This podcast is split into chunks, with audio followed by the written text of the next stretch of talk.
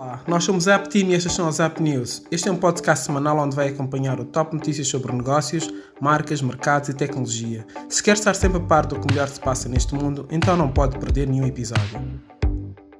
Alô, meu nome é Eduardo Valpenha, faço parte da equipa da Digital Up e hoje tenho comigo a Filipa Mariano, Uh, e vamos falar aqui segunda, pela segunda vez, abordar o, o, podcast aqui de uma outra forma. Vamos falar sobre as notícias, discutir um bocadinho mais sobre elas e perceber também o que é que nós podemos aprender e o que é que está acontecendo no mundo a nível de tecnologia, de marketing, de negócios. Um, vamos a isso? Bora. Alô, Alô. Então, um, começámos a desconfinar mais uma vez mais uh, e tivemos esta semana várias notícias que nos mostram como é que estão a funcionar os indicadores face a este desconfinamento. E a primeira notícia tem a ver com as compras físicas, que cresceram 75% logo no primeiro dia de desconfinamento. Estes dados são de um estudo re realizado pela Revolut, um, que nos mostrou que um, os pagamentos uh, físicos, ou seja, efetuados com cartão, logo no primeiro dia de desconfinamento cresceram 65%, cerca, sendo que cerca de 30% deste, do total dos gastos foi na categoria de shoppings. Um, isto coincide com a abertura dos centros comerciais, não é? Neste, no nosso desconfinamento, e não é por acaso que, que notamos esta corrida uh, às grandes superfícies e este aumento das compras físicas em, em, simultâneo, as compras físicas estão a voltar, não é? Ou seja, as pessoas estão com essa necessidade de sair à rua, de ir a uma loja, que é uma experiência já quase do passado, então existe muito esta sede, mas por outro lado, ficámos confinados durante meses em casa, uh, tivemos a experiência de compra online e isso fez com que os. Um, a percentagem, ou seja, a exigência das pessoas na compra online aumentasse de forma exponencial, ou seja, sem um estudo uh, divulgado pela Talkdesk que diz que 58% dos consumidores espera melhores experiências digitais no pós-pandemia. Isto tem muito a ver precisamente com, esta, com, este, com este processo, não é? Ou seja, as pessoas habituaram-se a comprar online e apesar de agora estarem numa fase em que voltaram ao físico, porque também sabe bem ter essa possibilidade, um, acho que acabamos de ficar aqui um bocadinho mais isentos na forma como consumimos e na forma como compramos até um, no mundo online e tudo que é digital.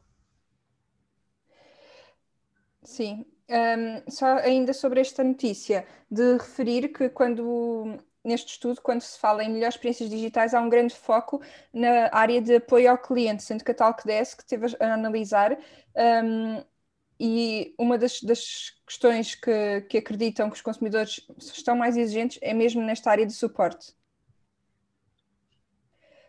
Uma outra notícia, ainda no, no, no seguimento do, do desconfinamento face à pandemia, é muito positiva.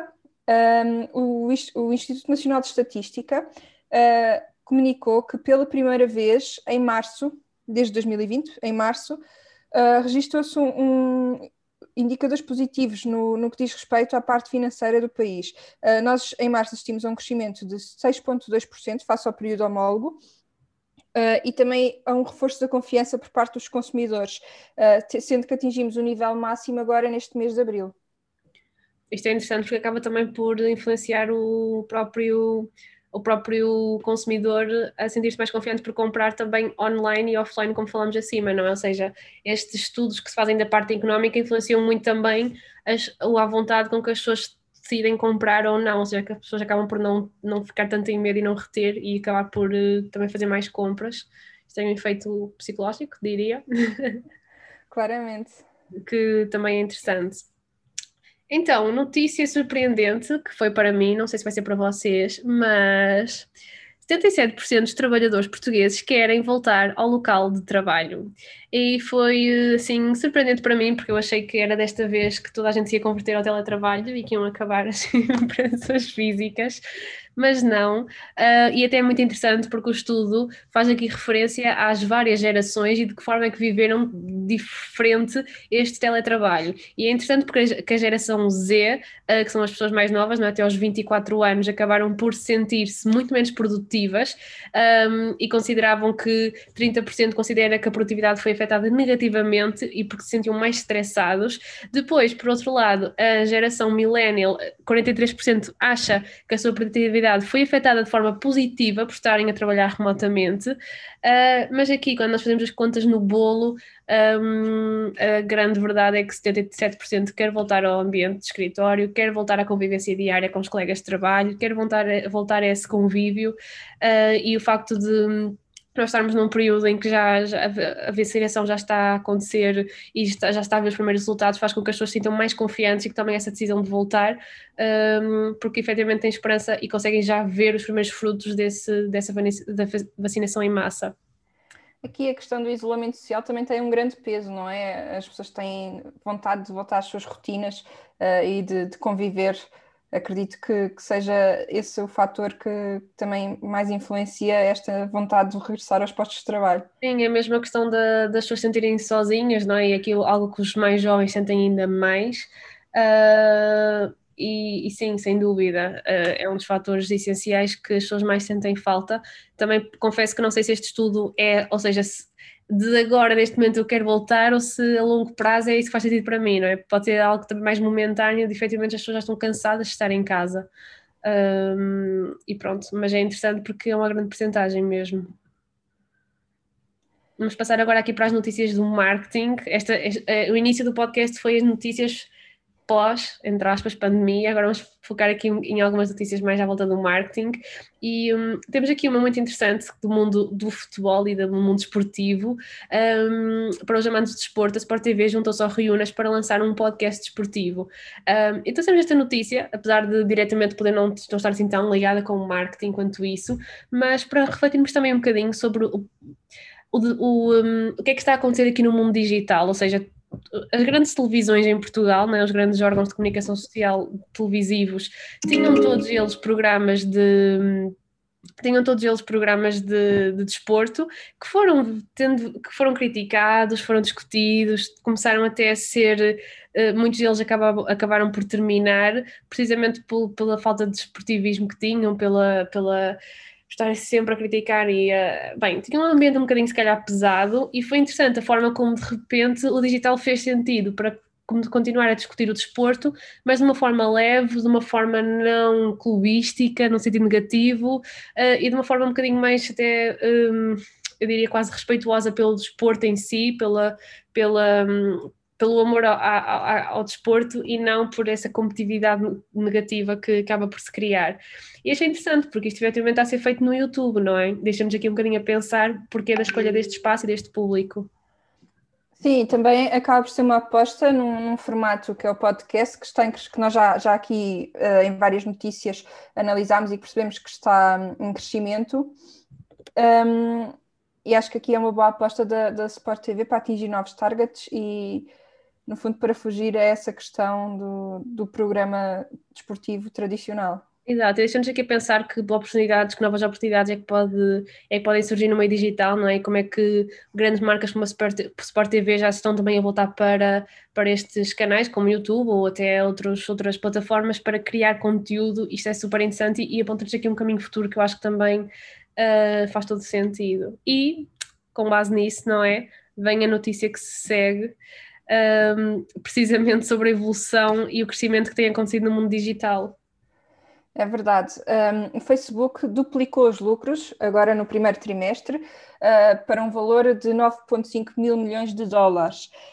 Uh, isto face ao período, ao período, homólogo em que faturaram cerca de 7,8 milhões de, de dólares, de, de, euros, peço desculpa, um, mostra a, a capitalização que ocorreu com uh, esta transição acelerada, esta digitalização e, no fundo, o crescimento das redes sociais que foi muito impulsionado pela pandemia, não é?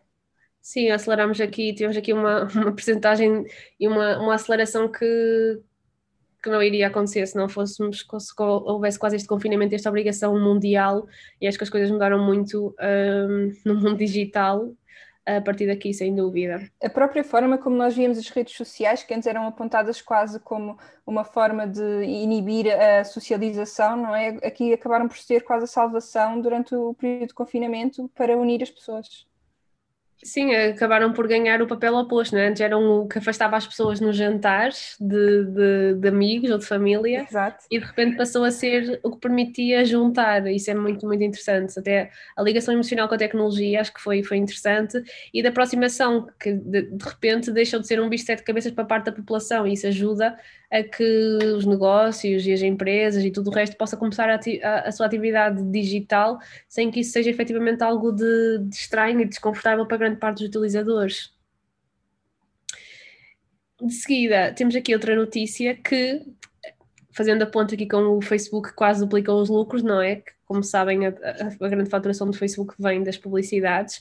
Um, a notícia que temos é que quem lidera o investimento em Portugal um, o investimento publicitário é a Vodafone, ou seja, a Vodafone foi de todas as empresas aquela que mais, uh, que mais investiu em publicidade, ou seja, recebeu a coroa do maior anunciante em Portugal, com cerca de 40,4 milhões de euros investidos. Um, temos aqui também outros, outras empresas de seguida, como o Modelo. Um, o top 5 de março é completado pela Viva, uh, Viva Melhor de Sempre, o European Home Shopping, o Modelo e, um, e temos aqui a Vodafone em primeiro lugar, basicamente. É de destacar que, hum, apesar da Vodafone fazer, liderar o investimento publicitário, ainda foca muito esta publicidade na televisão, uh, sendo que desses 40 milhões de euros, cerca de 37 foram investidos mesmo na, em, em anúncios de televisão. E bem, porque eu pessoalmente adoro as publicidades da Vodafone.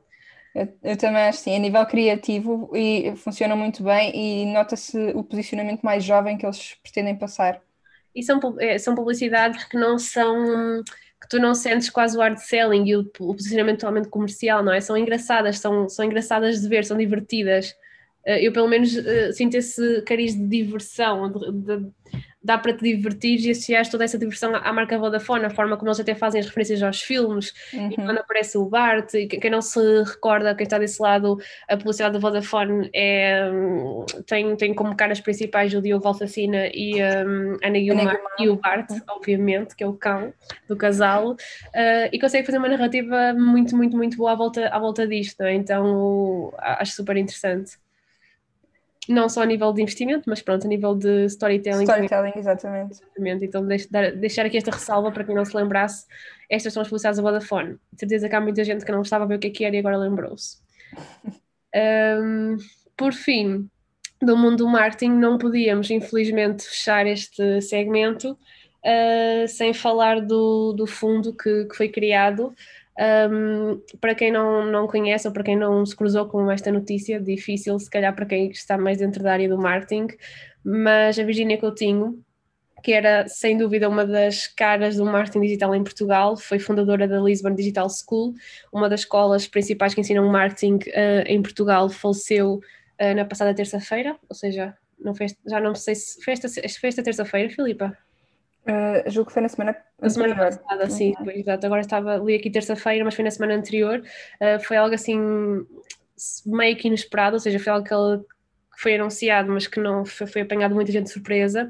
Mas a Virgínia preparou aqui nas últimas semanas um fundo um, para apoiar novas gerações de mulheres líderes em Moçambique uh, e não podíamos deixar de, de, falar sobre ela e de falar sobre esta, esta ideia que, que mesmo no final a Virginia teve e que implementou e qualquer um de nós se pode aliar e ajudar, ou seja, há um IBA uh, para que as pessoas possam fazer transferências, este fundo está associado à Associação Girls Move Portugal e toda a gente puder contribuir, acho que é uma excelente, uh, foi uma excelente iniciativa, é uma excelente forma também de nós de apoiarmos uh, novas mulheres a serem líderes nos países que não estão tão desenvolvidos e que não têm tanta essa oportunidade como, como nós e como ela teve. Uhum. Sim, é sem dúvida uma forma inspiradora de, de, ter, no fundo, investido os seus últimos dias de vida e que acho que todos devemos apoiar. Exatamente. Agora vamos passar aqui para a vertente da oportunidade, ou seja, falando de coisas mais alegres.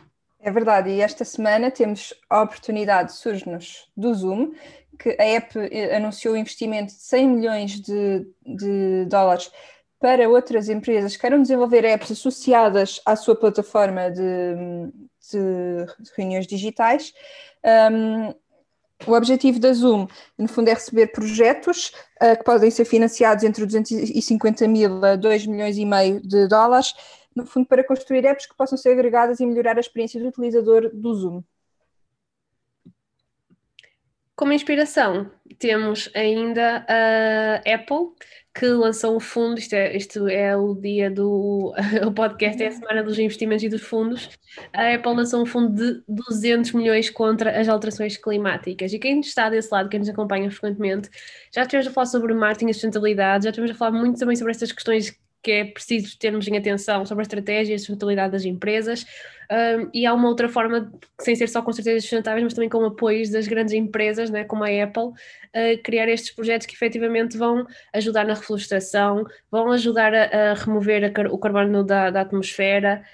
Um, e vão ter, diminuir um bocadinho o impacto que eles criam na, no desenvolvimento tecnológico que também, que também provocam. Não sei se, se têm noção também desse lado, mas um computador, seja só a criação de um computador, tem, muito, tem muita pegada uh, no planeta, é muito, usa materiais uh, poluentes, não renováveis, ou seja, só um computador, só a produção disso, cria uma pegada muito grande. E efetivamente este fundo de 200 milhões é, é, acaba por ser uma gota, mas que é uma ajuda, não é?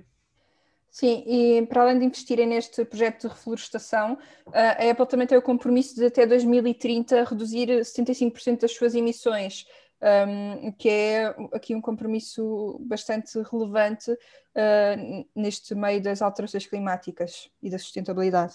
Exato, eles vão também trabalhar com várias organizações especializadas para definir quais os projetos onde vão investir estes 200 milhões de dólares, uh, de forma a conseguirem ter o máximo de impacto e reduzir a pegada ao máximo. E é isto. Desta semana são estas as notícias, são estas as novidades que vos queríamos trazer. Uh, espero que tenham gostado e voltamos para a próxima semana.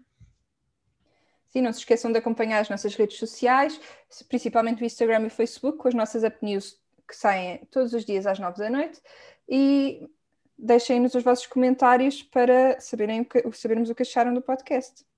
Exatamente. Se quiserem, tiverem alguma ideia de alguma rubrica que possa ser que nós possamos trazer, como tivemos o número da semana, a oportunidade da semana, a expressão da semana, deixem nos comentários e nós vamos fazer essa, essa triagem e trazer-vos aqui o sumo do sumo do sumo semanal. então, até à próxima semana.